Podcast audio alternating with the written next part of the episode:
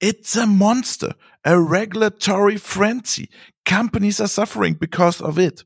That's what I thought when I first heard about ESG, environmental social governance. It's something from Brussels. Does anyone here actually think about the companies? But I have learned. Drehmoment, der Antriebspodcast von Danfoss.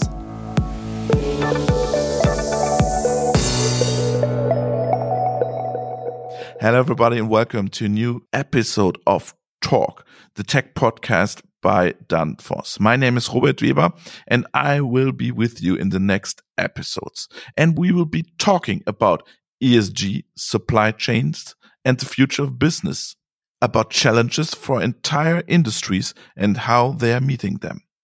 You can look forward to exciting discussions.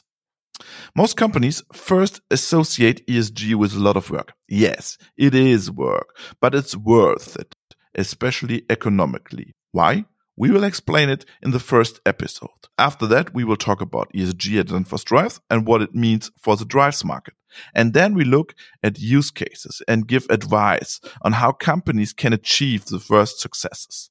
And in the final season, an entrepreneur explains why and how he produced CO2 neutral.